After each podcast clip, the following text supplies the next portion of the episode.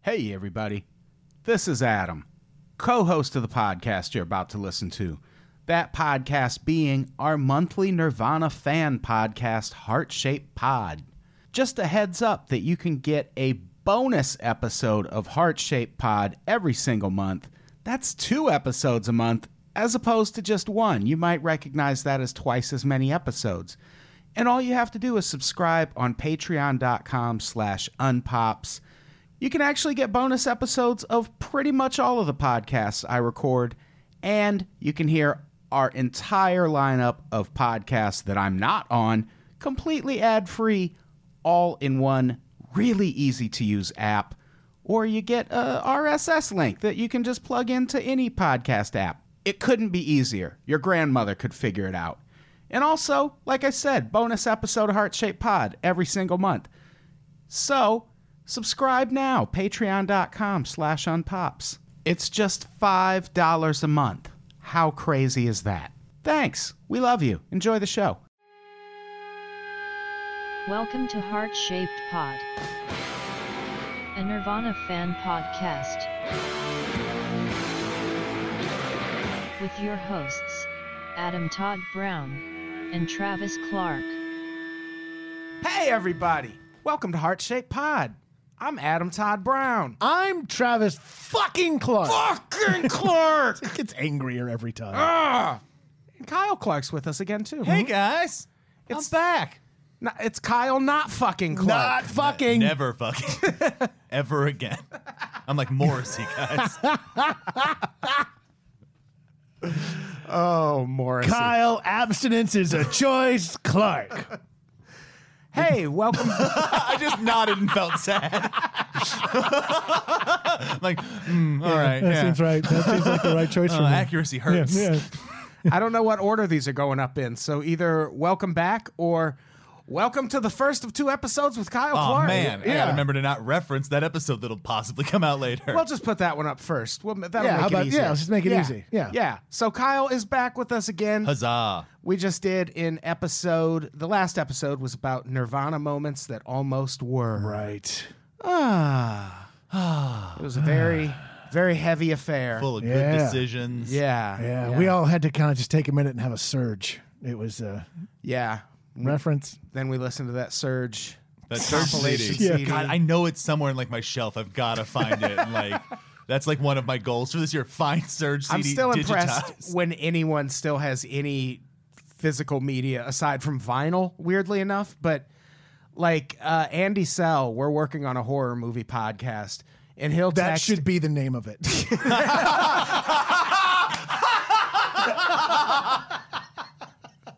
That's pretty accurate.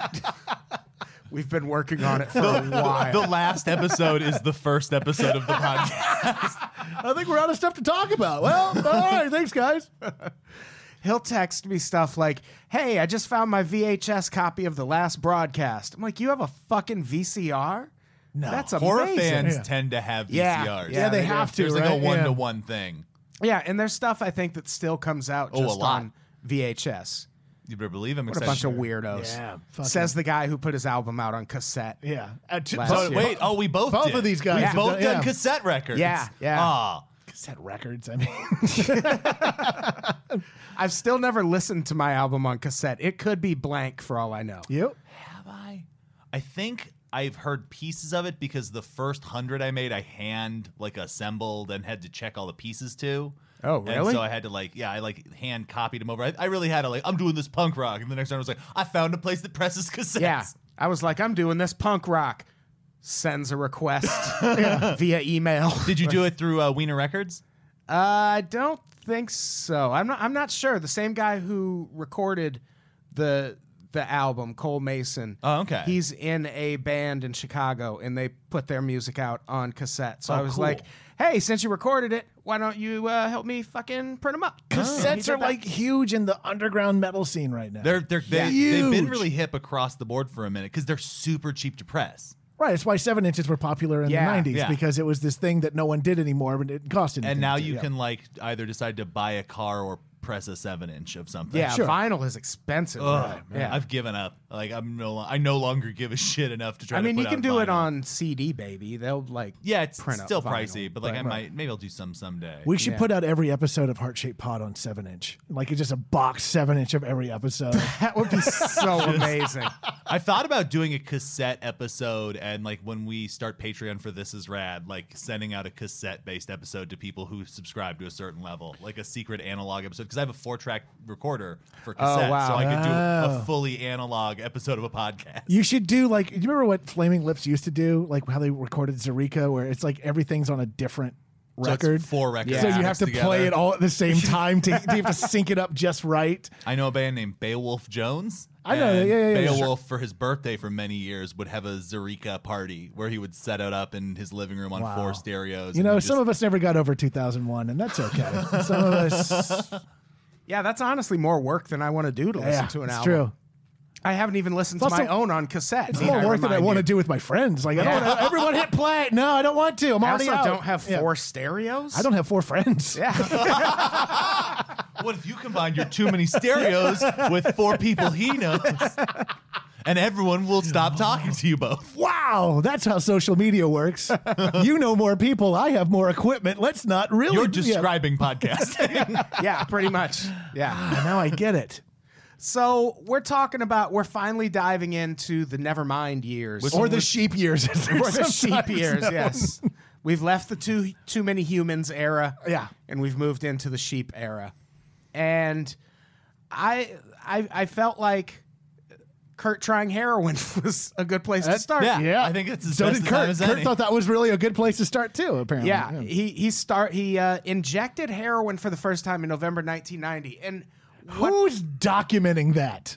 what I can't gather from and I I got that from Heavier Than Heaven, which is there's basically three or four Nirvana books, and they all kind of tell the same story. You know, there's one I haven't read. What's it? Uh, everyone, Everybody- everybody loves has been to our our. t- everyone's seen our town. Everyone loves our town. yeah. an or, oral history of grunge. or, or- Kyle. Yeah. Oral history. Ah, oh, I just got it. Yeah. Oh, oh, we have fun here. I do prefer oral uh, grunge to anal grunge. It's speak for yourself, Fred. Jam all that grunge right up in there. Yeah, have you Fill ever- me up with you grunge. ever had to have a grunge suppository? Oh, have I? it's a bit of a You problem. ever, you Yeah. ever have a grunge suppository with a boner and you're like, I swear to God, this is the first time this has ever happened. the Screaming Trees are like, sure, man, we see you trolling those bars. Little flannel chaser. What has happened? Chaser. anyway, Kurt tried co- cr- tried heroin. Kurt tries heroin for the first time. What I can't, what I don't really get from this mention in Heavier Than Heaven, they make it sound like he went right into injecting heroin. I could I see mean, that. yeah. You if you don't don't fuck around. Don't smoke it. Just if you're gonna do heroin, inject it. I guess. I'll, I'll say this, like from what, what, a weird thing! I just from what I've encouraged people to do. From what I've been told, smoking heroin can get messy oh, really? How so? because I believe it like splatters around in the tinfoil while you've got the trench going and you're trying to like hold the spr- straw in your mouth. You didn't hang out with a lot of heroin addicts growing I, up. I was a heroin addict for a while. Uh, uh, OxyContin, same thing. I did it for. a very I long mean, time. it's not. It really is. It, it is, but like, you know. Chemically, it's exactly the same. Yeah, thing. but you're not slamming Uh, try- fluid in your body. try did and, you? try and quit it? Try Wait, and, did you shoot heroin though? No. Oh. I'm not a fucking. Like I have a friend who has paintings that are his own blood sprayed from used heroin needles from when he'd like lay around all aged out. that- My that's- that- God. that's a- but also, like, you could have never said that, and I would have known that about you anyway. I just think it's the most metal thing, and I, and I am very anti-heroin for the record. Uh, it's uh, ruins lives and is a plague upon the world, but uh, still the most metal thing I've ever known a Sure. person to do. Yeah, that is a pretty amazing story. so yeah, Kurt tries heroin. He calls Chris the next day I to tell him. love this exchange. Yeah. Uh, hey Chris, I did heroin. wow, what was that like? Oh, it was all right. You know, you shouldn't do it. Look at Andy Wood. Yeah, I know. I'm Dave Grohl. Uh, Andy Wood, uh, for anybody who is curious, He's a beloved comedian. It's a beloved comedian, co-founder of the Bridgetown uh, Comedy Festival, hugely influential in the grunge scene. Uh, no, this Andy Wood is the guy from Mother Love Bone, the Yes. lead singer, who uh, uh, really, really loved dog shows and heroin. Dog Uh, shows? Dog shows. Loved dog shows. Were, Wow. like super obsessed with dog shows and heroin. Uh, one of those killed him. Yeah. Uh, Dog Those shows? Yeah, dog fucking- shows. You can, um, Saint dog Bernard shows. Not torn to even pieces. once. Not even once. it's uh, it- I mean, on the other hand, because he died, we got several other grunge bands. We out got of it. Green River and Pearl Jam. Yeah. Yay! totally worth it. Uh, he also called his. and gr- Temple of the Dog, which is all Oh, about yes. him. Yeah. I'm going hungry. Say hello to heaven. I'll follow you in about twenty years. Um, is that how it goes? Yeah. I got that. Ah, I now want to do a version of Under the Bridge where you're the entire choir singing like that. ah, There we go. Got you a new sound clip there for the board. I like that. So, Tracy, I did heroin. and so he seems he seems happy about this. He's he's excited. you go find a girl who loves heroin today? Oh, I will. Maybe I will. Maybe he will. Maybe. I don't. We shouldn't give it away. I don't know. There's twist endings. but it might happen. But around this time, it's 1990. He starts doing heroin, but it's still like a recreational thing. Even though there is a kind of famous story of him and Tracy not long after that phone call, they go out one night. They're like bar hopping, and in between, he says, "I have to stop and use the bathroom," which uh, that's already embarrassing because that implies you have to take a shit in Right. between bar stops. Right. And he doesn't come back out, so she goes up to his apartment and finds him on the bathroom floor with a needle in his arm and a bottle of bleach next to him. Fitting. I want- if I'm gonna die, I'm gonna die on brand. Exactly. also, I like that he stopped by his own home to take a shit. Yeah. like I feel like that's a fun detail. I, I don't think he'd stop by to take a shit. I think it was just. Yeah, it was Yeah. probably just the heroin. Yeah. Because he seems like the shit anywhere kind of Yeah. Right? guy. He also seems Yeah. like he shits like every five days, tops. Yeah, he did have Yeah. those stomach. Yeah, I've never known if the stomach ailment was the shit all the time or not shit that often kind. or just the heroin. like yeah. maybe it's uh, heroin doesn't always agree with you. No, it This doesn't. heroin is not settling well. I think this heroin if spoiled. you'll pardon me, I, I did some heroin and it's not agreeing with me. It's just heroin free range because it feels very like just commercialized. Artisanal heroin does seem like it could have been a great B side for a Nirvana record. or a business opportunity still Sure. anywhere in the nation now. Right. Like Seattle in the 90s, but heroin's really coming back. Oh, in a big bad way. Yeah, yeah. It is experiencing a resurgence. Good for heroin. You know, that just shows kids stick with it. Eventually, uh, it'll all come around again. Can't Yeah. keep a If you- good addictive substance Yeah. down. If you have money in heroin, keep it there. It's Yeah. going to come back up. Don't you worry about it. I invested in Bitcoin and heroin. I tell you, heroin was the better bet. and Nazis, weirdly enough, all paying off right. all of a sudden. They called me crazy when I said that I would have digital heroin addicted Nazis because I said that while I was high on heroin, but uh, paid all out. Wow. So around this time, that's like late 1990.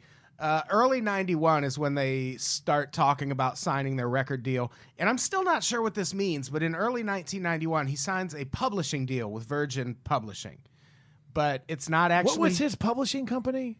Because all of them had dumb names at the time. Oh, yeah, I'm sure. There was like in in one ear, out your mother was like. Uh, That sounds about right. No, that was like uh, that was one of the guys from Soundgarden. I forget. Is it poo poo box liability holdings? That was one of the other names he had pitched out. Was it for really? Nirvana. oh, is this the first time this has come up on your show? 'Cause Poo it's a- Poo Box Yeah. Holdings? No, just poo poo box. Really? Yeah. Is this a Kyle thing or is this a this real is thing? in montage of heck. really? I wish they had gone with that. Yeah. This heart shaped poo poo box. Yeah. Yeah. podcast would be a whole different thing. It really would. That's- If it was It's- about the boy, band would our Poo logo Poo be Box. different. It's that, it's that real piece of shit guy with the the the dumb hair who ran Rolling Stone forever. You know, who has the giant mouth you could fit a baby in. You know who I'm talking about. He has the the haircut from fucking Brian Jones style. What? Huh? Anyways, I don't know what's happening. I don't either. that guy is in some documentary talking about like the original names for Nirvana, and he goes through like a couple of different ones. And he's like, and Poo Poo Box. It's always crazy. I don't think we'd be having this conversation about this hit song if it was by the band Poo Poo Box. I don't know. Candlebox had a fucking hit. I feel well, that was Well, members what- yeah. of Poo Poo Well, Box. well, also, if you open a box and it's full of candles, you're nowhere near as upset. right. All depends. Depends on the recipient. Could be Poo Poo candles. So he Poo Poo signs Candles is a ska band. he signs his publishing deal and gets a check for three thousand dollars. This is one of my favorite stories. This is great. yeah. He pays his rent and then he goes to Toys R Us, where he spends a thousand dollars on get ready for this list, America. A Nintendo, two pixel vision video cameras, two automatic BB guns that look like M16 rifles, several evil Knievel plastic models, fake dog feces, fake vomit, and rubber severed hands. Toys R Us is a lot different than I remember, apparently. Also, I that don't remember it as the fake feces and vomit and severed rubber hands store. BB guns, evil Knievel, fake dog feces, fake vomit, s- rubber hands. Okay, that's three hundred bucks. How much did he pay for this fucking Nintendo Oh no, and it's camera? totally it's the two pixel vision cameras. It's cameras. Okay. expensive. Uh, did you guys ever see Slacker? yeah, they filmed it on They that. shot yeah. part of it on pixel vision cameras. They're, I don't they're think I've seen it. super Yeah, interesting. there's- weird they cameras. they film them on, on oddly enough cassettes, like regular, like a like an audio cassette. They would use it like a VHS tape, and it looks super weird. Yeah, it's uh, Oh, wow. It's one of those things that I have to pretend I'm not gonna buy one day because they're they're such a weird specific look. I kind of want one now that I've Yeah. heard that. You know, like when you when you had those We could cameras. tape over our albums with. Yeah, it. you could. your blank, al- yeah, your blank albums that no one's listened to. So you know, like when you do like the night vision thing on like a video camera from Yeah. like the late '90s, it looks like that, but like with a whole bunch of dots all over. yeah. it. like ima- imagine a night vision camera as shot on a Sega CD game. right, but not at night because you wouldn't have picked up anything. Like it's actually be really well lit to show up on it. It's it's Weird. It's a weird technology. I don't know who fucking made it, but It uh, was the it was the original digital camera. was Yeah. okay. Because it was like the architecture that would go into what would eventually become the digital camera.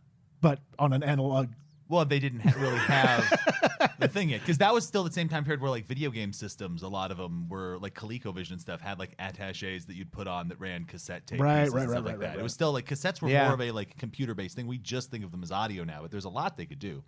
yeah, I remember like the the Vic twenty. Yeah, that that's the had one. a cassette drive that you could add to it. My cousin had one. He was such a rich prick. Fuck that guy. He eventually got his nose broken at the mall by a twelve year old Hell yeah. That's what that's how because he that- was taking taekwondo and he felt all brash about it. So he was just walking around the mall being shitty to people. And one of the people he was shitty to was this 12 year old who was like a foot shorter than him. And the kid just wrecked his fucking That's awesome. life. And it was the best thing I've ever seen. I was so happy to be there in that moment. too bad you didn't have that on a Pixel Vision camera. Yeah. like that would be a neat piece of footage. Exactly. I'm, ki- I'm more concerned about the the evil Knievel plastic models because that's a good 25 years after evil Knievel's relevancy. Yeah, that's what I was thinking too. Like, was Evil Knievel big enough to. Yeah, he was. Uh, In Evil 1990? in 1990, Evil Knievel had a huge resurgence with what was called free runners at the time, which ended up becoming parkour, and with skateboarders. They all looked up to him as uh, he had a resurgence of Wow. popularity. I was sure that was going to be a bit. Yeah. Nope, I'm I tell- thought that was Both going of to us. No, like- I'm just end telling with you, you. saying he had an album on Sub Pop or something. He did have an album on Sub Pop. Or something, because he when they went to record something, he got super excited about there being an Evil Knievel record there. Oh yeah, that's Yeah. right. That's just like a band called Evil Knievel just sounds like it would be a side project for the Super Suckers. Or Fu Manchu. Yeah. Yeah. Those are ostensibly the same band to me. I do like the Super Suckers a lot. Uh, Who doesn't love a leather cowboy hat? So around this time, Kurt reaches out to Gold Mountain Management on the recommendation of Thurston Moore because you don't want to be on a major label unless Thurston Moore says it's okay. God, Uh, this hero worship with Thurston Moore is kind of creepy. Here's the thing though, we exist in the post fallout of Thurston Moore. If you remember though, up until like five years ago, he was the coolest man on earth. Was Yeah. he? Yeah, hundred percent. I always I thought mean, he- you're talking to a guy who will bleed for Sonic Youth. Yeah, Sonic Youth for a long time was like that. the top of the cool mountain. So wait, Yeah. why did he? Why, why did he fall out of favor? Because he broke up the band. Well, because he cheated on his wife, and Kim Gordon is actually the coolest person who's ever lived, and he double crossed her. oh, Yeah. It's a it's a rough story. It's it's uh it made me really question if love could possibly exist when when that ended because I was like oh well I guess there's no hope for anyone. huh? But yeah, those two were the tastemakers for all things for a long time. I mean, literally from Nirvana to like they're the people who co-signed the Strokes. Yeah, and Kathleen, uh, Hannah, and uh, yeah, everything. all that like, shit. They, yeah. Like Nirvana, ha- or I mean, Sonic Youth had this weird relation with Geffen, where Geffen would like once a year go, "Who's the cool thing?" and they'd send him three records, and they'd give those people million dollar record deals. Like, Yeah. that's like this crazy thing about Sonic Youth. but weren't they just a bunch of art school kids, right? Is that how they, They met? also have pretty crazy good taste in stuff. no, no, but that's how they met, right? That's how Sorta, How yeah. Uh, did Sonic Youth become? Okay, all right. Well, how much time do we have here? okay, so like they if were. we're gonna say how inf- influential they were, well, they were out of the New York art scene, Right. and then there's a fell. To understand Sonic Youth, you must understand Glenn Branca, and to understand Glenn Branca, you must understand the No Wave movement. I immediately regret this. this is why I have not done a Sonic Youth episode of my show yet, because me and Matt Bennett have talked about how we need at least five hours to get an adequate Sonic Youth episode together. Did they all go to school together? No. Okay, that's all I needed. Here's the deal. Okay, quick version of it. No Wave happens. It's like a cool experimental thing that mixes like the art scene and punk and like all the downtown stuff happening in New York. Glenn Branca does these, who was in a band called Theoretical Girls, started doing these experiments where he would do orchestras of detuned guitars that would play different pieces that would create orchestral sounds based on different tunages of guitar. Thurston Moore is in those, and hit, as is Lee Ronaldo, and they're both sitting around going like, "Hey, we could start a cool rock band with the idea of doing these like weirdly tuned guitars and do a post punk band." They start fucking around with that. They meet Kim Gordon, who's a visual artist, and they're like, "You're cool as shit. You're cooler than everybody else we know. You should just learn to play bass and join our band." And so then the three of them, along with Steve Shelley, start fucking around, and then for like five years they're terrible but cool, and then somewhere along the line they figure out how to be Sonic Youth, and then they're just the best forever. Okay, All right. that checks out. so that's Sonic Youth, everybody. I think we I think we have our episode. but yeah, Kurt worships Sonic Youth. Yes. As did most musicians Yeah. of his pedigree or his peers, whatever you want to call it. They were taking what everybody else was doing and doing it more technical, more interesting, and also on a major label. Like Yeah. so they like like you know, you look at a record like Daydream Nation and that came out on a major label, but at the same time is like one of those like landmark like I'd put it in the same level as like Nevermind, not even Nevermind, but more even like the Velvet Underground and Nico, as far as like records that like people hear and go, oh fuck, like I gotta do music now forever. Yeah. They were You're not a influential. Sonic, no, no. You're not a Sonic Youth guy. I I I, I don't know their backstory. I'm aware of them. I have the re- I, I they lost me after Washing Machine. I was done after Washing oh, Machine. but they get better eventually. right. I, I'm not saying Washing Machine's a bad record. It just is, after though. a while, no, I love Diamond C. All right, sure. Uh, Every- yeah. Uh, but just after a while, I was just like, I've I've I've had what I needed from I Sonic. usually go Youth. Oh, get rather ripped. That record's real good. Oh, uh, I think I It's have. their it. like second to last one. It's Okay. really really good. nurse, isn't there a nurse or That's something? one in there? before Okay, rather ripped, right. but uh, yeah. I like how we've been talking about Kurt Cobain dying and being strung out on heroin. And the thing that brought the room down the most over these past two episodes was, oh, Thurston Moore fucked over Kim Gordon. Yeah, Oh. I'm way more upset about that. That just that took that shatters my air world out way of the more. room. Oh, come on. Anyway, back to this fucking guy. so yeah, Thurston Moore tells him to reach out to Gold Mountain Management, which is Danny Goldberg and John Silva. and they fucking were managements of everything. Yes. Yeah, yeah. They And- were show business Yeah, at that right. point. and they John, this is a typical Kurt Cobain story from around the time. John Silva flies to Seattle to meet the band and take them take them out for dinner.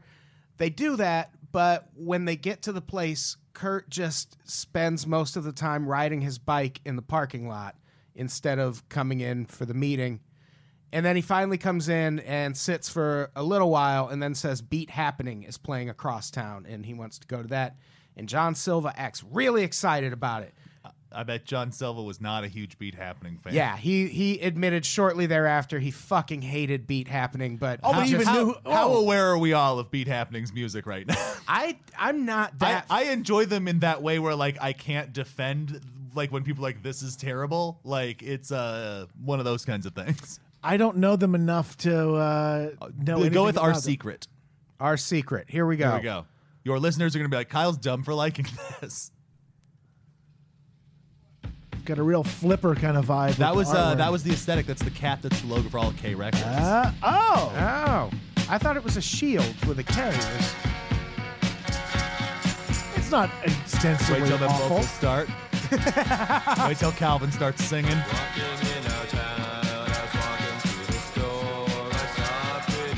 So it's a male Shona knife. Yeah, Okay, got it. it's uh it's like what if the Shags were legitimately catchy? What if the Shags were brothers? It's a it's a guy and a gal, and they're uh, they're a lot of fun. All right, This is this definitely seems up Kurt's alley. Yeah, oh, 100%. Yeah. Uh, The same guy who wears a Daniel Johnston shirt to photo. Yeah, I don't shoots hate stuff. this. It's it's a, it's fun. It's an acquired taste, but like if you like like lo-fi stuff, this yeah, is and I like all, weird vocals and shit like that. all of mod like the indie rock of the late 2000s owes everything to this band. Like everything Yeah, oh, about yeah, this I Bell can and see that. Sebastian, Interpol. and Interpol, like, Yeah. all those things. Every single thing that was cool in when MySpace was a thing, is Yeah. because Beat Happening existed. This and she hates my sister. What was that band? She wants revenge. That one. I always, I always have Oh, a dumb yeah. name. Yeah, yeah, yeah. What is the name of that? Oh, that was the name Yeah, of she, the yeah, yeah, band. yeah. I used to always call it "She Hates My Sister" because I couldn't remember. And Yeah, then I what could- was the name of that? that I can only. She wants revenge. I They think had is what one it was. song, though, Yeah, like, what but it was- sounded like this. Yeah. Were they like they were like They were like an Interpol ripoff. Yes. Okay. Yes. yeah. Yes. Yeah. For a minute, I thought you were. I thought all of a sudden that, that she wants revenge was like way older than I thought they were. And I Well, was they were "Oh, like shit." they were like a bunch of like s- street thugs rappers from England who were like, "Oh, Interpol, well, we could do that," and Yeah. then just totally changed what they did and made Oh. that. Yeah. Interesting. Yeah. So that's beat happening. So hey, fuck you, John Silva. Yeah. They're an all right band. Yeah. They did when you read about him and the the Calvinists, they do seem like a bunch of assholes though. Oh, oh, the, Calvinists? the the K Records people. Yeah. Yeah, they're they're yeah. again. They're the proto hipster. Yeah, yeah. Like. K Records and Kill Rock Stars are Dif- they the same? different things. Different things. Different Yes. things. Kill Rock Stars is in Portland, Yeah. isn't it? I thought it was also in Seattle. no. No. Bunch of comics have albums on Kill Rock Stars. Yeah, now. they're Ian Portland. Carmel, Kurt Braunohler.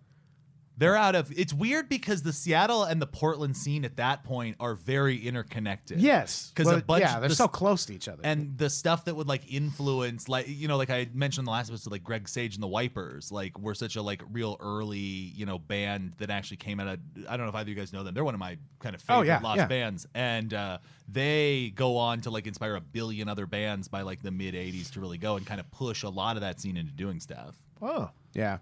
Nirvana's uh, cover is Return of the Rat is Yeah. a wiper song, right? Yeah, yeah, yeah. They're God, great. Nirvana have a deceptive amount of cool covers. Yeah, like yeah. that's that's the thing I feel like they don't get enough credit for because no one knows any Oh, of the songs they they were have a- done are covers. Yeah. Well, their first song, Love Buzz, was a cover. who what who does Love Um, Buzz originally? Shocking Blue. There it is. You're Yeah. just breaking my brain right now. You didn't I know had Love Buzz? No was a idea. cover? Yeah. Yeah, it's a cover of a, sick, a song from the 60s. What? Yeah, man. Yeah, Whoa! I gotta go hear the original now. yeah. I fucking love that song, and I was like, ah, Nirvana wrote a really catchy song. Yeah. and Kurt was fucking super mad that their first Nirvana 7 inch was a cover, not an original. he Oh, was it's like, uh, he's like Fred Durst, the generation before. He's exactly like Fred Durst. He when is- I I think would of Fred argue, Durst, he was. They're uh, they're less different than I they think are. we can agree. Fred Durst should kill himself. Somewhere Fred Durst listening going, yo, everybody agrees with that, but some of us are cowards. true, true story though. He for the longest time now has been hosting a jazz night. Yeah, and it's supposed to be In LA, excellent. and it's- I want to uh, go Fred really Durst? bad. Yeah, Yeah, he's a it's big Jeff. allegedly he's really actually great. supposed to be like at this point in his life not a terrible dude. He was like, yeah, it turns out when you're young and a piece of shit and from Yeah. Jacksonville, Florida, you're gonna be a problem. But yeah, like, it he's turns like out he like fucking talks shit to Trump on Twitter yeah, all the time. He's, kind of dope. yeah, yeah. He's he's experienced a renaissance. It turns out you bit. can uh, still be a good Durstessence? a Durstessence. he uh, it turns out wants to like uh, undo all of the horrible things he did. yeah, but he's still got to be wearing that red cap, right? Like No, no, he's No. just he, He kind wears of embraces. suits. Yeah, and He like wears suits, embraces that Travis. he's bald. Yeah. What? Yeah, This is blowing my mind, guys. Are you saying that? I feel like Travis Clark, of all people, here's a story of a man who in his 20s was a real garbage person, but by his 30s is a pretty cool guy. Like, I feel like that's a I narrative was you should a support. really cool guy in my twenties. I thought you were talking about me for a second. I feel like everybody in But this I room still really wasn't- fits a profile. I still wasn't cool by my 30s. Yeah. That just happened like a year or two ago. I'm banking on by 35 things working out. yeah, don't do that.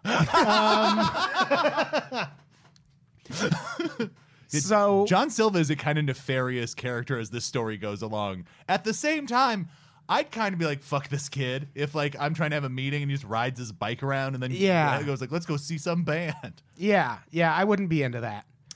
But if your tastemaker art school dropout friends that make you a bunch of money are telling you this guy's going to be a guy you want, you'd be like, sure, man. It's all fucking business. Yeah. It's all Yeah. and it's all it's all long con. How can I get the most money out Yeah. of you? I I have this issue, and I'll and I'll bring it up now because like because again, I I love Nirvana, but I've always had a little bit of an issue with the fact that like Kurt Cobain plays this like, "Oh, I didn't want to make money. I didn't want to be a rock Oh, star." yeah. Because like he's one of the most like calculated business people I've ever Oh, seen for sure. in like Yeah. music. Business uh, fame. I think he wanted fame. I don't know about business. I don't think he had very I good think- business. But I think he sense. wanted a lot of money, Sure. and and you know, to me that all kind of runs together. Like he he was not he never made e- like. If, if in utero is supposed to be their most like unlistenable crazy record and it's still like three minute long songs with verses and Yeah. choruses that you can sing along to Yeah. like It's literally my favorite album of yeah. all time. Uh, I mean, he's he's not the Melvins or the Butthole No. Surfers or like like real or John Spencer. Like he's he's not this like Second John Spencer mention. ag- again Kyle Clark is Killing here, it. friend. Uh, but like he's not this like noisy acoustic figure who's writing like challenging records. Like all their records are like toe tapping fun songs. Some of, I mean, you, you get your weird shit. You get your moist vaginas and your endless nameless and your, Sure. you know, Yeah. you get your moist vaginas. I said, and did. you then you all We're at Adam's place. it's nothing but moist vaginas for days. get your moist vagina. You know what else it is? Dem titties.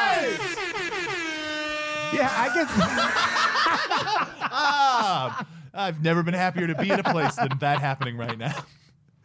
Yeah, I get the sense Kurt Cobain wanted to just kind of play the like I'm uh, I still don't embrace material stuff and then just one day we all look around and go, "Fuck, Kurt Cobain's rich." And he's like, "I don't know.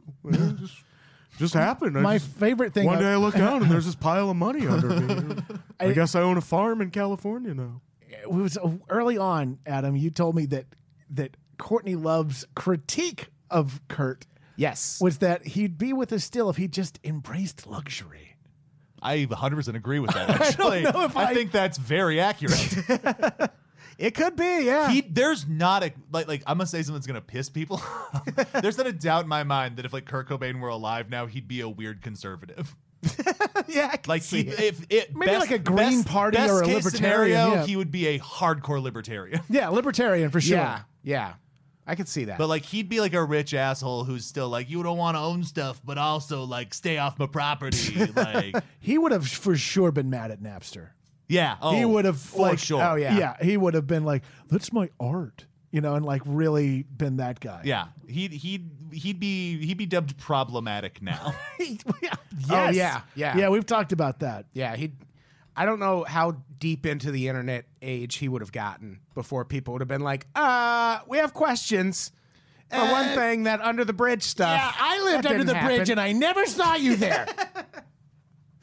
uh, Here is so- a fucking streaming camera of under the bridge, and you've never been there. So back to back to the Nevermind years. On November 25th, they play a show at a club called the Off Ramp in Seattle. It's the name of a bar. It's not the uh, just not like a street or anything. And according to Heavier Than Heaven, this show quote attracted more A and R representatives than any concert in Northwest history, which sounds like something fucking Trump would say. Yeah. But Travis, Wha- wait, what? this show Yeah. This is the show that changes everything. changes everything. Everything. Oh, I feel like I'm excited we're hitting all the tropes in this episode. But yeah, finally, something finally. is changing for this band. this is when they they describe it as when the feeding frenzy starts. Oh. And all the industry people start converging on Nirvana, which is weird because it seems like they've also already decided who they're signing a record deal with and all this shit. Yeah. Also, Uh, how many of those people were just like already in Seattle, like trying to sign bands where like Nirvana was just one of a thousand things? Yeah, where they're just But like, Nirvana's the one that really cracked that scene Nah, open. Alice in Chains, man. Alice, Alice in in Chains, Chains had did- already put out a successful And major so- label record and had done the Big Four tour. And so had Soundgarden. But Yes. these guys are the ones that made it realize you could get like much more Sure, success. but like the Yeah. blood in the water is already there.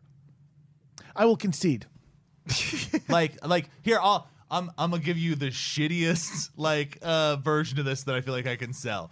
I feel like I already Alice- conceded. Alice in Chains. I just want to make this point. 'cause your, your face is gonna be fun. Alice in Chains and uh, uh, uh, Soundgarden are the Offspring's Americana. Why were to you doing this to me? Nirvana's enemy of the enema of the state Why, from Blink One Eighty Two. why are you doing this to me? Like, It's why for would our you- younger listeners. our younger, our thirty-five-year-old listeners. that's the ones. Yeah.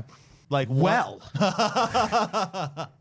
So they end up signing with DGC, which is David Geffen Company. It's a division of Geffen Records. Where all our obviously. executives have ponytails. And this is like the people inside Geffen Records at the time consider this like the dumping grounds where bands that are going to have like they're not going to sell that many records. It's not it's it's a major label, but it's not a major label. So they obviously weren't expecting Nirvana to take off the way they did.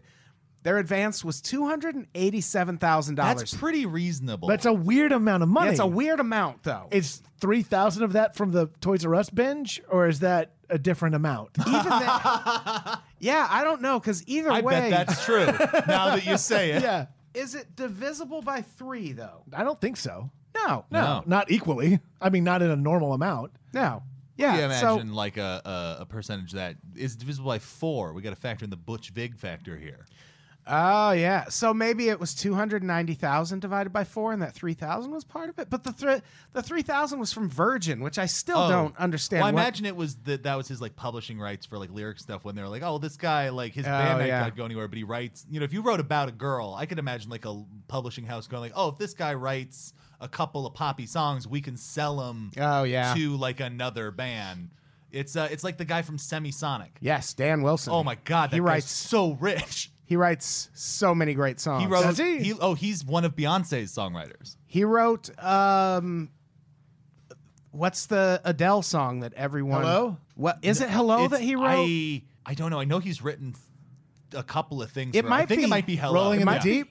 no, No, it it's- might be it's hello, Hello. that he That's what it wrote. is, I think. Uh, he wrote "Not Ready to Make Nice" by the Dixie Chicks. Yeah, he's he's He- like a machine, and he's the kind of guy that a publishing house signs when they're like, "Oh, you wrote," because and it's funny Yeah. with closing time's fine, but singing in my sleep, I imagine like their second single is the one where you're like, "Oh, Yeah. we should get this guy on retainer." that He- whole album's It's fucking amazing. great. Feeling Strangely Fine is one of the most underrated records of the 90s. Yeah. Like it is power pop gold Yeah. that like would make Ryan Adams suck his own dick. Like it's great. I do like Ryan Adams. That that's a blurb.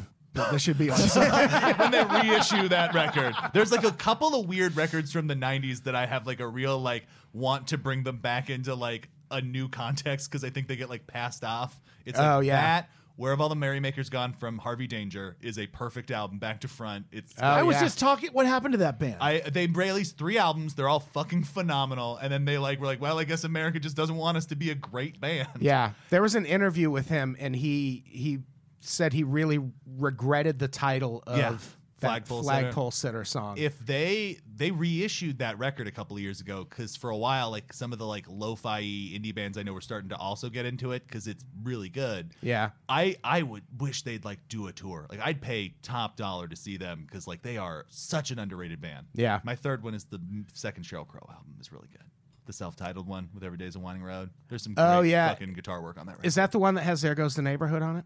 uh yes Because that's my favorite Cheryl Crow song. mine's Good maybe fucking song. angels but they're both great songs Yeah. she's a treasure Yeah. I, I really liked Mazzy Star. Yeah, a love lot. Mazzy Yeah. Star. I felt like they didn't get they only they didn't release that many albums. They right? did the I think the one or two, and then They they, have did the two for reunion sure. album Yeah, from a and- few years ago. yeah. it's And- also really good. and Hope Sandoval's got like a and the warm feeling or whatever. Oh, she yeah. did like a whole thing for a while. Yeah. oh, the guys. 90s. They were fun. Hey, we're contextualizing all these bands Right. did these albums because of this goddamn record we're talking about Yeah. getting made. Uh, also, Sub Pop for that uh, contract, they got seventy-five thousand dollars and two percent of sales from the next two May albums. I propose a thing for the listeners to do? Anytime we bring up Sub Pop, look up a picture of Bruce Pavitt, the head of Sub Pop. Now, every time you imagine him demanding money, imagine him wearing a sash. Because I always imagine Bruce Pavitt wearing a sash, and it really fi- seems fitting for that piece of shit. I don't know if I even. I mean, I'm sure I've seen him several times. Let's look him up right now. Here we go. Oh, I haven't. I don't know what he looks like modern, but like he looks like uh, you know, every guy who says he's a producer of a comedy show. Oh, this okay. He looks like an like a Oh, like, there's is that him with the guitar? Uh, n- probably not. Where's a younger picture of him? Because he used to have that big ass beard, and just like looked like a dick. Is that him with the hat? That's yeah, I mean hat. that's him now. Yeah, but uh, just imagine that. He just man- had all those old pictures scrubbed from the He internet. sure did, because these are a lot of very current photos. I mean, he still looks like a.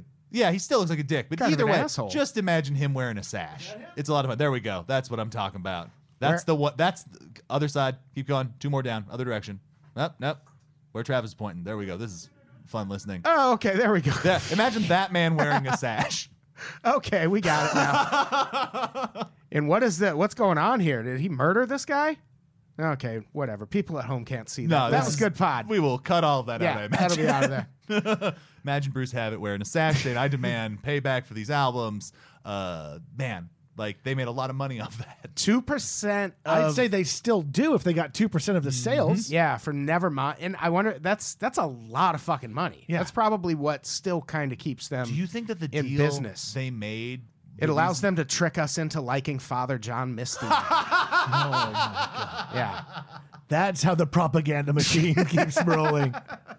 Did, you, did either of you guys like follow when they were doing the sub pop like 20 years or 25 years concerts and stuff like that? No. It's a real fun mixed bag of who is still willing to talk to sub pop. so there's like bands that were never big on that label who are very prominently displayed on those shows and people who are aggressively missing from them. Interesting. Like who's uh, like I'm trying to remember who it was. It was it was a real like that was probably the most shitty like tabloidy I've ever been was like following that when it was happening. But it like it, it- according to Sub Pop now, Band of Horses are the most important band they've ever had. amazing. They're like, well, didn't you guys do grunge once? And they're like, get him, seize him. I, I hate Band of Horses so much. kind of like Band of Horses. Ugh. I'm a white guy in his 30s wearing glasses and a beard. I I'm- can't- They're for me. yeah, yeah. That's true. That could not be. If you look at a Band of Horses concert, you're like, is that Kyle or everyone there? I Yeah. went to I saw them in concert because I, I was going to see Beck and they Okay. were on the same bill. It was like a radio festival and man, I- it was sleepy times. Okay. very sleepy times. I mean, they're fine. They're me like uh, More they're- like bored of horses. Hey, come on. I always felt like they're they're if you're if you're an old stepdad and and you're too you can't get riled up and listen to the hold steady. You need something for after you have your glass of wine. That's what band of horses are for. That's true. Travis is making faces. I'm just enjoying it. So they signed this contract. Kurt, as we've discussed before, has read lots of books about how the music business works, but was not at all prepared for the fact that he wasn't going to make a lot of money, at least not right up front. They I do love that arrogance and that naivete where you're like, I'm gonna make it big, and then someone's like, Here's a uh, here's your thousand dollars a month, pal, which Not terrible. not terrible, but I just With- can't, can't shoot heroin on a thousand dollars a month. yeah, Yeah. that makes It almost like that was their plan. Yeah, go figure. really weird. But then Kurt starts falling behind on It's his like, I'll bills. show you. I'll do heroin anyways. Just not pay for stuff. Yeah. Yeah, that's pretty much what he did. but doesn't matter because then they, They get moved to the Oakwood. yeah. This is a bullshit statement. It is. Yes. The Oakwood apartments are nowhere near Sound City. Oh well, that's that's them being like my mom texts me when there's a fucking earthquake in San Francisco and is like, "Are you okay?" I'm like, "Yeah, you don't get the geography." You should text back It's my probab- legs. Send money. I think what they meant there was it's in LA. Like they're Yeah, it's in L.A., but if you're only at a thousand dollars, yeah, Oakwood Apartments, which are also in Los Angeles. yes, but nowhere near deep Van Nuys, and you cannot get there. Was not a good As enough. somebody who does that drive, it's not so bad. where it's not so are bad, but Oakwood you have a apartments? car. These guys are just shooting up heroin and eating AMPM Yeah, hot dogs. but they're getting driven to the studio. ideally. I yeah, mean, well, yeah. the record label's taking Yeah. care of them in this LA. is a different record label world. This is the record label of the '90s. Oh, where, right, like, where everybody they had just money take for- care of yeah. your needs because you're a man child who makes the sounds that are nice. where are Oakwood Apartments? I'm right not- above uh, Warner Brothers. It's now called the Toluca Apartments or something. But the Oakwood was. I lived there after the '94 earthquake because I lived in Northridge when that happened. Northridge is where the earthquake was, so I had to move there and live there while they fixed the house. Oh, wow. Um, Oh. we lived in a hotel on the other side of Simi because our street split in half. yep, that sounds about right. Jeez. That's It was what a fun happened, yeah. earthquake. And uh, Satan came out, and nothing's been the same since. Yeah. Uh, so anyway, it's right above Warner Brothers. So if you're familiar with Los Angeles, that's Burbank. It's above Burbank. It's nowhere near Van Nuys. I'm excited for this next little run here, giving us a little run on Sound City here. Yeah, they uh, they record at Sound City Studios. This is an anecdote from Heavier Than Heaven. During breaks, Kurt wandered the halls of the studio and stared at gold records for albums like Fleetwood Mac's Rumors and Tom Petty's Damn the Torpedoes. but he was most impressed by. The Evil Knievel record cut there. Is it just him crashing? Like what? What's an Evil Knievel record? What is? He didn't, Yeah, just the sound of him jumping over shit. He didn't. He didn't do music. I imagine it's got to be some kind of like talky country record. yeah. like Him I'm talking sitting about- in my rocket car. Boom, ba-da-boom, ba-da-boom, Yeah. ba-da-boom. it's like a convoy, but Yeah, like jumping stuff. 100%. if there is not a cover of Convoy on Evil Knievel's album, I'm gonna be jumping a convoy. I'm gonna jump this convoy. it's just other pop songs and him writing songs about jumping over the subject. of another.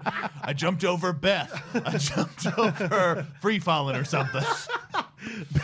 I, I really want to hear that From album. the Kiss song. Yeah. just that Chris one lady, ballad, and he yes. just jumps her. just I imagine like a weird librarian who looks like Irma from Ninja Turtles because that's Right. what Peter Chris is into. yeah, just can't find the sound. Evil Knievel just flying over. I want to make this show now. Just like a 70s show where it's just evil Knievel going from town to town jumping things to solve problems. like the Hulk, but with motorcycle jumps. Evil Knievel jump. It's like his big catchphrase. and everyone's just like, what are you doing? I The guess town is always a little upset. they just see a guy go by. They're like, "Well, I didn't solve shit." Like we now we solve a both lot. have something yeah. to be angry about. This guy's just in our skies. Fuck! Now we got to call an ambulance because this guy is all broken on the side of the road over here. Broke Tri- his arm because his arm wrapped around his cape. he tried to jump the Grand Canyon. What was he thinking? There was also, this is more from that story. The light metal band Warrant had rented the studio before Nirvana. That's the nicest thing anyone's ever said about Warrant. Yeah, yeah. when the group came back to pick up gear during Nirvana's session, Kurt grabbed the studio's paging system and started screaming, Bring me, sorry, bring me some cherry pie. That's pretty funny. That is pretty funny. like he's such a dick. like that's not funny. Like it's just like a thing like an asshole does to be an asshole. That's true. Like That's true. like like if we knew a shitty comic who did that, you're just like, oh, it's kind of hacky. Yeah. Yeah. yeah. Or if it was a band we cared about. like if Neil Young walked in and he was like, the needle should have done more damage. Oh, look at old man. I don't look anything like you. he only has listened to Harvest. Which is a fine starting yeah, place, yes. but That's funny. at least check out tonight's thing. Are you out for the weekend, Neil? I think that horse did have a name. That's an American Yes, song. I you know. fuck. I know. But it's commonly misattributed to Neil. Never mind. I knew what I was You're doing. trying to get all that deep cut stuff where you tried to go too many layers of clever. That will be the name of my autobiography. many layers of clever. The tra- tragic story of Travis Clark. There'll be a podcast about me in like 20 years. He would like always say these jokes that only he got. the tragic life and inevitable death of Travis Clark.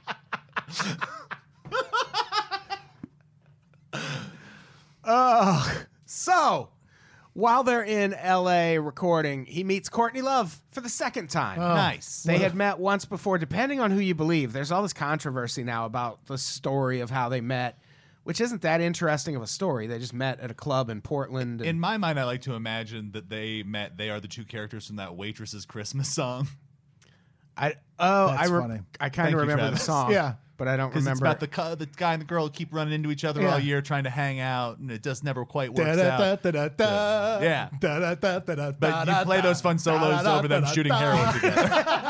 They're like, I can't wait to put heroin Yeah. in you when you're pregnant. It's that guy I've been trying to glom onto all year. I'm a bum because it makes L7 look bad. Speaking of that, that uh, when they met backstage at this, uh, yeah, they were at an L7 show. Uh, a friend of mine wanted to start an all male L7 band, and I I'd be suggested so we call fucking it down. we call it Dicks Are Heavy. Ah, I'll learn wargasm on bass. Let's do this. they uh, Kurt was drinking cough syrup. Fuck yeah. Backstage, I I, have a weird love for people who will openly drink cough syrup to get fucked up. did it for two solid years. Oh, I wrote a that's- cracked I article knew I about it, liked you. and Just regular cough syrup, like not the codeine What was your stuff? brand? What's your brand? D- Uh, cough syrup drinker. well, there's one specific kind of Robitussin that's just dextromethorphan. Yeah, dog. And I would take that, or I would take the caps capsules, and I would do. I would take two bottles at Okay. once, Yeah. Okay. Yeah. We've all played that. so you game. got to drink the whole bottle, or you're mixing it with or something? multiple bottles. And yeah. you're mixing No, it I with- would just slam a bottle, and then try not to puke had because it also makes you projectile vomit if you do Yeah. it too soon after eating. Wow. It's a lot of work. Drugs are a fucking pain in the ass. Yeah, I was like addicted to that shit for two years, and you can't. You could like you don't even. It's not physically addictive. I just wanted to party for two years, and that was just what I had easiest access. Is to. that is that the purple drink stuff? Like is that something? No, like that's a like diamond tap. promethazine syrup and stuff like that. all right. This is the- Okay. this is a world I've never dived into, so it's uh, interesting. There's still Courtney time. and Kurt were way into it, apparently, because she also had uh, cough syrup. She- That's oh, that is kind of cute. Yeah, like if she, she- reaches, she sees him drinking, and she reaches in person. She's also robo tripping. Yeah. Oh, I love that. they belong together. They do. It's cute. because they're Proof that both it's- trash. There's somebody out there for everyone, and maybe they will end to your death. if you're sitting alone listening to this, which you are, You definitely are. Yeah. uh, why don't you think to yourself, you know, I've always worried that I'm going to die alone. Just start drinking cough syrup in public. yeah, Yeah. and see who else does that, or go and points and goes, "Me too." Yeah. yeah. Because that's your soulmate, you garbage bag. So they finished recording the album in June. Uh, they go way over budget. It was supposed to be sixty-five thousand. They spent one hundred and twenty thousand. Wow. And they were unhappy with the mixes. I think we've all That's heard that like an story. ongoing thing. Yeah. yeah. and that's when they bring in Andy Wallace to do the final mix. And uh, from every possible source, Wait, so this is this is beyond the Butch Big Vig production stuff. yeah, Butch Vig produced it, and then the mixes they were like, yeah, Oh, I didn't it's realize good. that. But then they bring in Andy Wallace to do the final mix, and that's why Nevermind sounds so clean and Huh. big. So that's not Butch. No, Because no. that's so much of that like is what would go on to be so much of Butch Vig's sound. Right, right. But they and if you've ever heard the I think they they've released the version of Nevermind that's not mixed by Oh, I Andy gotta Wallace. hear this because I've heard the Albini mix of of In Utero, but I've Yeah. never heard like an alt mix of and Nevermind. I think it's on one of the reissues. I said like cuz some, some of those reissues are like 4 and 5 discs. Yeah. And I think they put it on there, but um yeah, they bring in Andy Wallace to make it the just sound bigger. And at the time everyone was on board with it, but then later Kurt was like, "Oh, I didn't want I didn't want to do that." He actually said it made the album sound candy ass. What?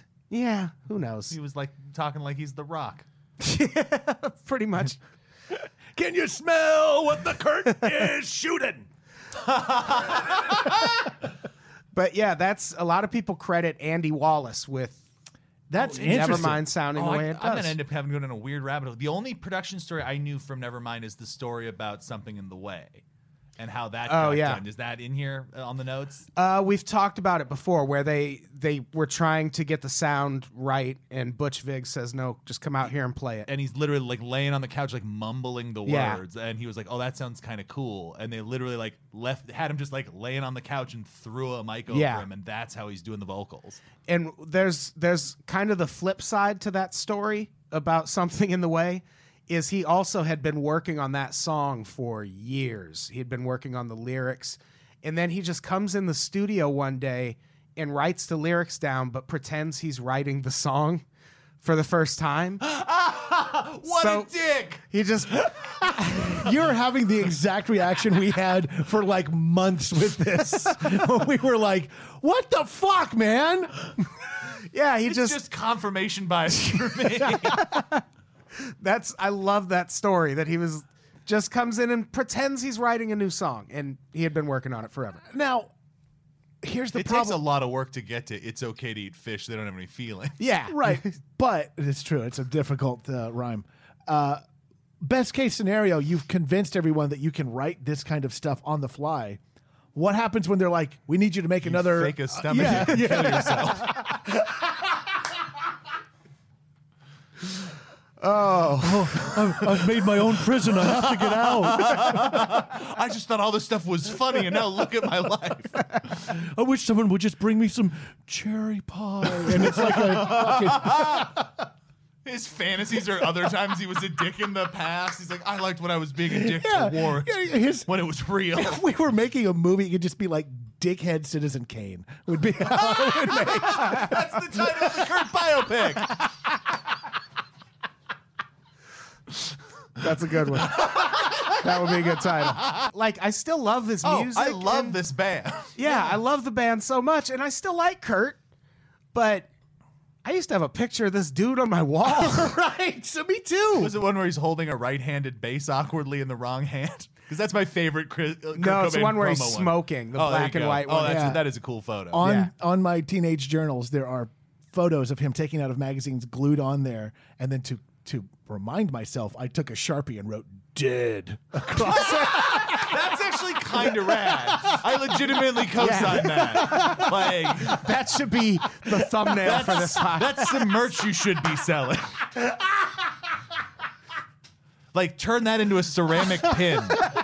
enamel it's enamel It should be a table at Barney's Beanery.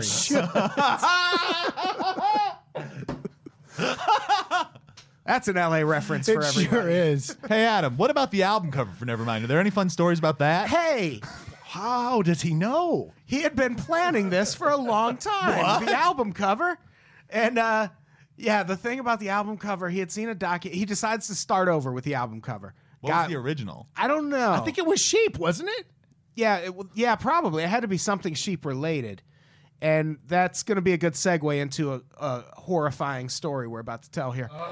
But uh, he, at one point, he had seen a documentary about underwater birth and wanted the cover to be footage from that documentary. sure Yeah. Mm-hmm. yeah that's uh, what everybody wants with their fucking accessible pop grunge yeah, He eventually compromises and goes with the image we all remember, which is the baby swimming after a dollar. and i think he's the baby You think so? i think kurt Yeah. is the baby swimming Oh, I thought after- that yeah. was just a thing we all agreed on. I know. I'm just realizing it now as we're talking about. He is clearly the one going after the big. Well, yeah, payday. yeah, And there, remember, there was a big controversy about the penis. yeah.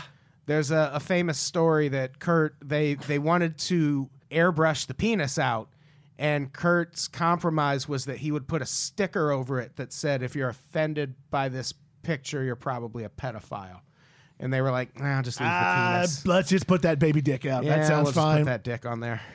It is a bold move. It is having Like, having baby the dick baby on your dick album cover or is or that that that I solution. mean, all of it. It's definitely like I feel like he's so like that last generation of rock stars who got to be an asshole and get their way. yeah.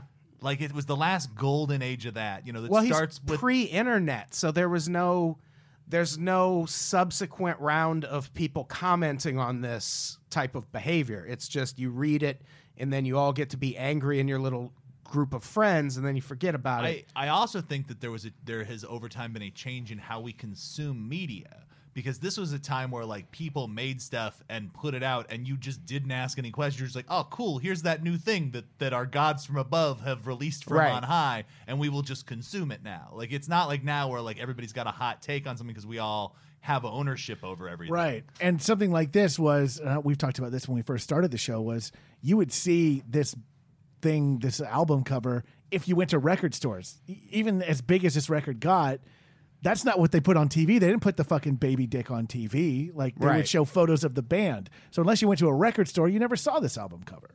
Yeah. On the back was a picture of Chim Chim resting against a meat slash vagina collage. Yep. so he got to Like put all Chim the Chim, the vaginas he monkey wanted from on the Speed back. Racer. Yeah, Yeah. He was. Oh, he it had is Chim Chim. He at one point made Chim Chim his like unofficial mascot. I And, didn't know that. like that makes- handed out Chim Chim stickers to people, and he had a Chim Chim as like a fan of doll. both Nirvana and Speed Racer, that makes me very Yeah. happy. yeah, that's Chim Chim on the back of uh, Nevermind.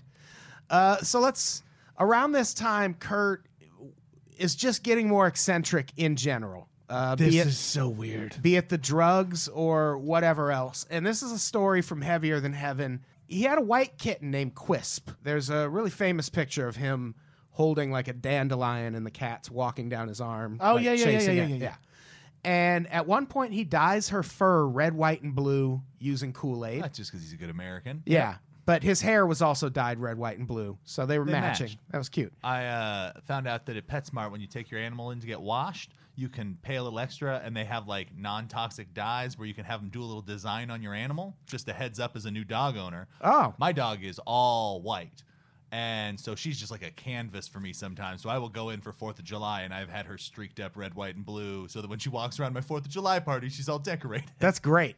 I like that. It's I'm like gonna, five bucks extra. It's super. I'm gonna worth put the it. heart oh, shaped pod logo on Winter's stomach. Yeah. Oh, you go. That'd be cute. Uh, so he also has a, a, a rabbit named Stu, which that's fun. rabbit Hmm. I get it. Stu. Nah. Uh, Stu is a female, and Quisp is a male, and Kurt lets Quisp and Stu have sex. That's I cool mean, of uh, a, him. a kitty bunny would be pretty cute. Love is love. I guess, yeah. Love is love. And Wait, this, is, a cat. Wait, this is how you get the cabbits from Tenchi Muyo. what? I just went too nerdy for this. Yeah, one. I yeah, was you gonna sure go back. did. It's, uh, in, in All right, there- thanks for listening to Heart Shape Pod, everybody. There's a, a an anime where there's a cr- creature on the show that's a cabbit and it's a cat rabbit and it's the cutest goddamn thing I've ever Cabot. seen. did it have an uh, a inverted It uterus? did actually. Oh, cool. I'm realizing now the Japanese love Nirvana as much as we do.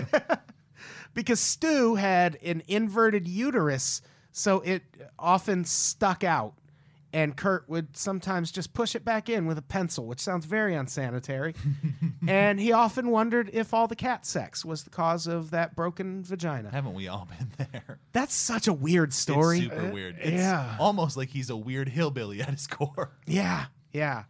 And this is right around the time he's about to release one of the most influential albums of all Yeah. time. And only a couple of years away from becoming a father. Yeah, yeah. Oh yeah, but you can't hold like fathers and the things they did when they were pieces of shit twenty somethings to like being a father. Yeah, Uh, my dad was murdering people at that age, so I can't. I- in the army, he was part of. He wasn't a- yeah. Whatever. Travis, bad news. It's about the turtles. What about him? He sells the turtles. Oh, he, So he yes, Oh, still has the turtles. He's still got the turtles this whole time. I I don't think Kyle knows the turtle story. At one point in like 88, 89, he and Tracy Miranda move in together. And one of the things they do is buy a shit ton of turtles and put a bathtub in the middle of the living room so it can drain underneath the floorboards. Oh no, he drills holes because he doesn't want to clean out the turtle shit, so he just drills holes through it so that all the turtle shit falls through the bathtub. Aberdeen, Washington. Yeah. Yep, yep. And yeah, this is the point in the Nirvana story where we find out he's still got those fucking turtles this whole time. And Tracy hears that he decided to sell them and she's really upset because I mean, he, they're broken up though at this point. right. So she's just like, I want my fucking turtles back. And he's like, they're gone. No, she just didn't think he would ever sell the turtles cuz he was so attached to these fucking turtles. I mean, Do you think that's when he really like lost his soul? Do you think that's why he was upset this whole time? It Have could we be. cracked it today that it was the loss of the turtles was the loss of his innocence? it was the turtles. I just want to say if you have to sell a turtle, you're pretty fucking broke. yeah. It- but they must have been they must have been great turtles cuz he wanted a 100 bucks for them. I think he was counting on them being collectible. He signed their shells. Curd. Let's be honest too. Like there are times where those he licked those turtles when he thought there was heroin residue on them. Let's also be honest; those turtles are probably still alive. Yeah. At least a turtles live a couple. long fucking time. Yeah, where's their retrospective Oh, Can interview you on the imagine, 25th like- anniversary Oh, of Never it- Mind? Netflix is for sure putting together the Cobain Turtles documentary as an original piece. Oh, I want to see the Cobain Turtles documentary. Oh, that, no, that's a touring exhibit. Like you go to LACMA and see the Cobain Turtle. It's just some dude in Aberdeen, like, uh, yeah, I still got the turtles. Fifty bucks. He wanted hundred. I haggled him down. he was pretty broke. He was turtle selling broke. Yeah, uh, and it's gonna have a dumb name like Highway to Shell or something like really terrible. You know, I like that. Highway to shell. Like sh- shotgun or turtle? Shell. Either, way. either, way, way, Oh, yeah, it's a or- double. Okay, It's a twofer. Too many layers of clever. So later that month, he flies to LA to do more album and promotional work. Comes back July 29th. All his possessions are outside his apartment in a box. He'd been evicted, slept in his car for several weeks after that. This is just, Underneath the bridge. and this is just months before Nevermind comes out. This is also my question. Why didn't he go stay with like Chris Novoselic or somebody else who is probably also still living in LA?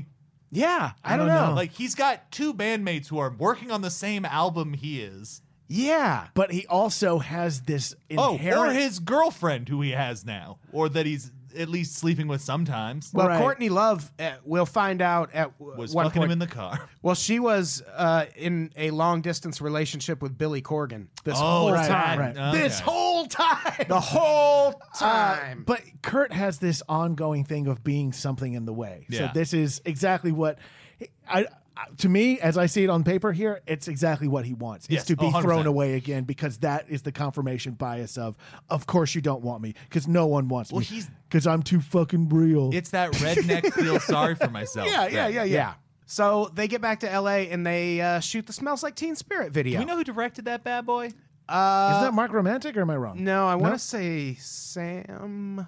Shepard. Sam Shepard. It's an interesting video. Like it's it's interesting to me that it's so iconic because it's so simple in a lot of ways. Yeah, Sam Bear directed Smells Like Teen Spirit. And they fought a lot on the set because Kurt, that was basically his idea. He did the treatment for it right down to the apocalypse cheerleaders who were supposed to be prostitutes. That's a subtext I didn't get. Yeah, I don't know if that part ever happened, but It's- that'd be amazing. So much of that video, I feel like people go like, "Ah, it's super deep." I'm like, eh, it's like a crazy pep rally. Yeah, he just wanted he Wanted wanted it's a like pep rally a, with a fog machine and a yellow. like he literally sulfur light. asked for a mosh cam. that he could and MTV was like, "Our mosh cam is our prized possession. We will not be giving it to the likes of you, sir." That is for our jo- rock and jock events only. Rocket Jock events. he also the Dan Cortez has the mosh kid He like out on pushes it assignment away right like now. it's his son who's in danger. the mosh gamers, I call it Dan Cortez Jr. He al- the janitor in the video was also that was him. Yeah. that was a reference to him when he was a janitor back in That was- Washington. That's a brutal story. I gotta give it up to him. Is that like he dropped out of high school and then months later was a janitor back at the high school? his he own just high dropped school? out. Yeah. yeah, we've his- talked about that. Yeah, he he drops out and ends up working at the same high school as Like a the janitor. same year. Like his the people he was just in class in are now looking at him and he is a janitor there. I'll show you all. I'm gonna put a janitor is a reference in a video, and you guys probably won't get it, but Rolling Stone will bring it up a lot. No, just in case you guys are like, hey, wasn't that the guy who ended up being the janitor at our school? yeah, yeah, it is. And now look at me. I'm something in the way now. But I'm something in the way of your television. But I'm sure on set he was real peach and easy to work with. Oh yeah.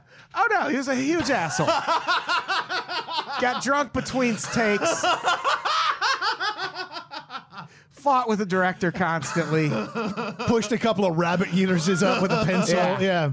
Yeah, huge piece of shit on the the set of the video, but they get it done. The it ends up being an iconic video.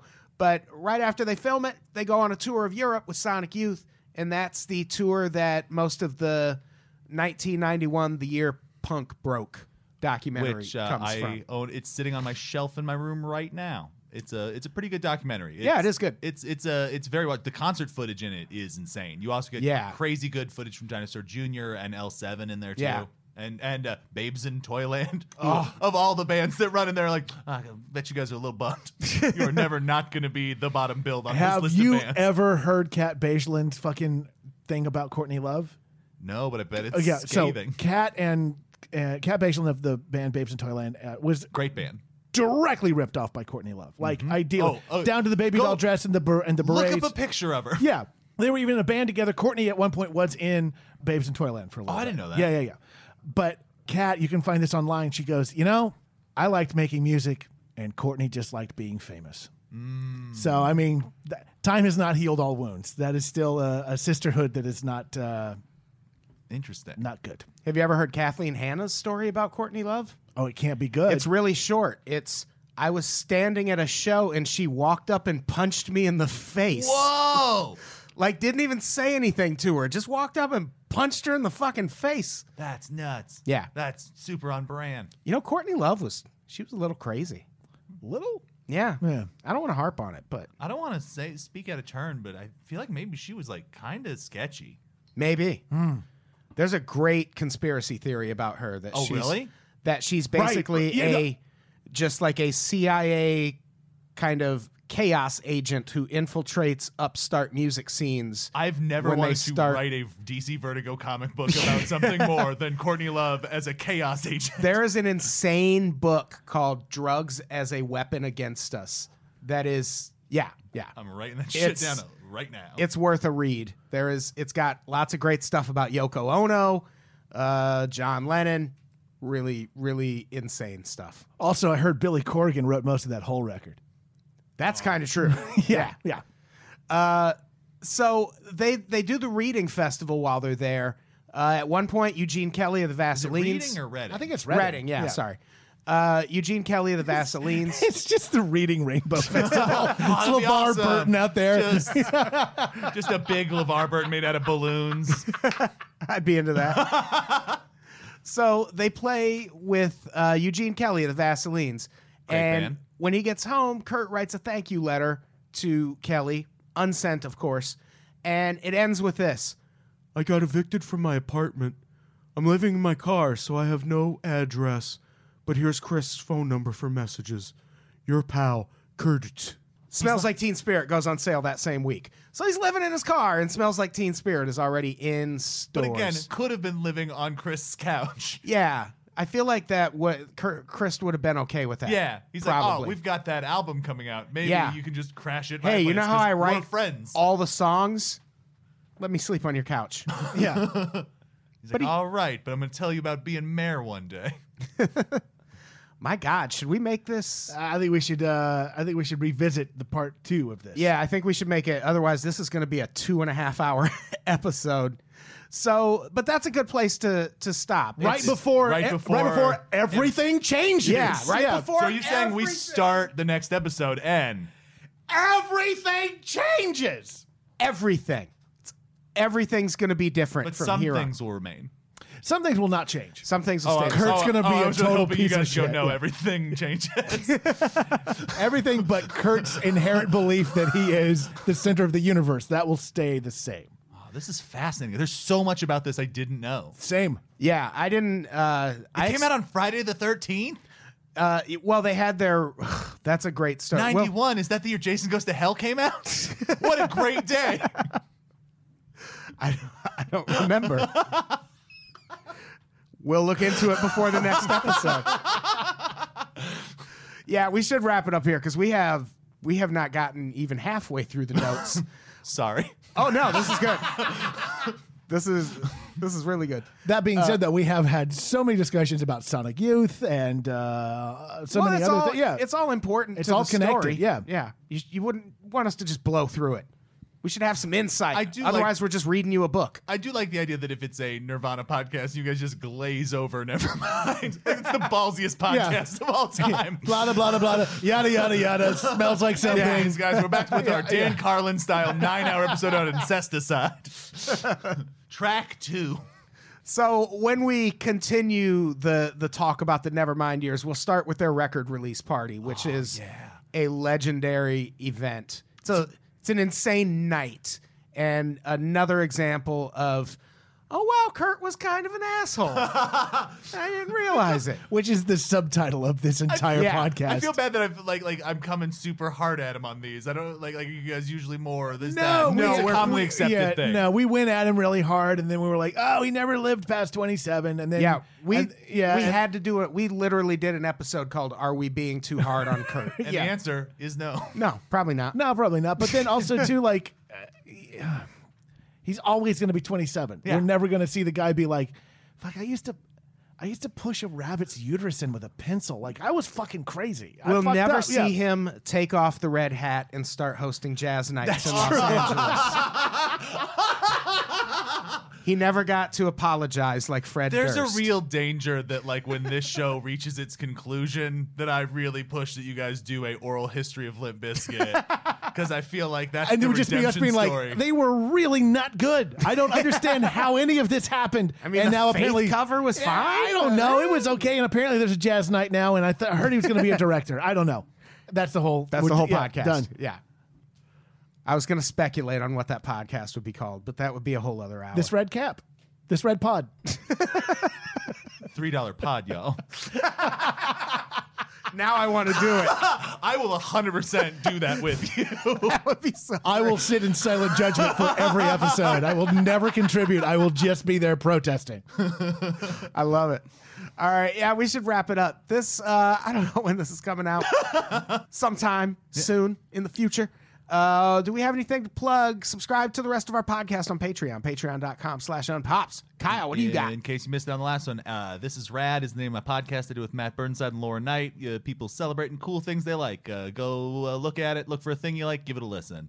I also have an album called "I'm a Person" that's on all of the places where music can be gotten digitally.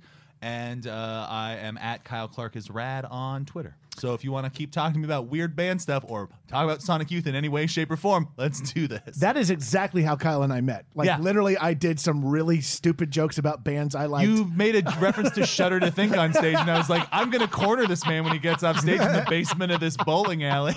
No, it was, Or, Er, no, it was- Burger Place. Yeah, that was pool, it. Pool Alley. Yeah, um, I'm uh, at Mr. Travis Clark on uh, Instagram and uh, Twitter. You can follow me there. I'll let you know anything I'm doing. And remember to rate and review us on the iTunes. The more reviews we get, the more I will read from my teenage journal. Yes. All right, let's get the fuck out of here. This was fun. Kyle, Yeah. say goodbye. Goodbye. Travis, say goodbye. Goodbye. Goodbye, everybody. We love you.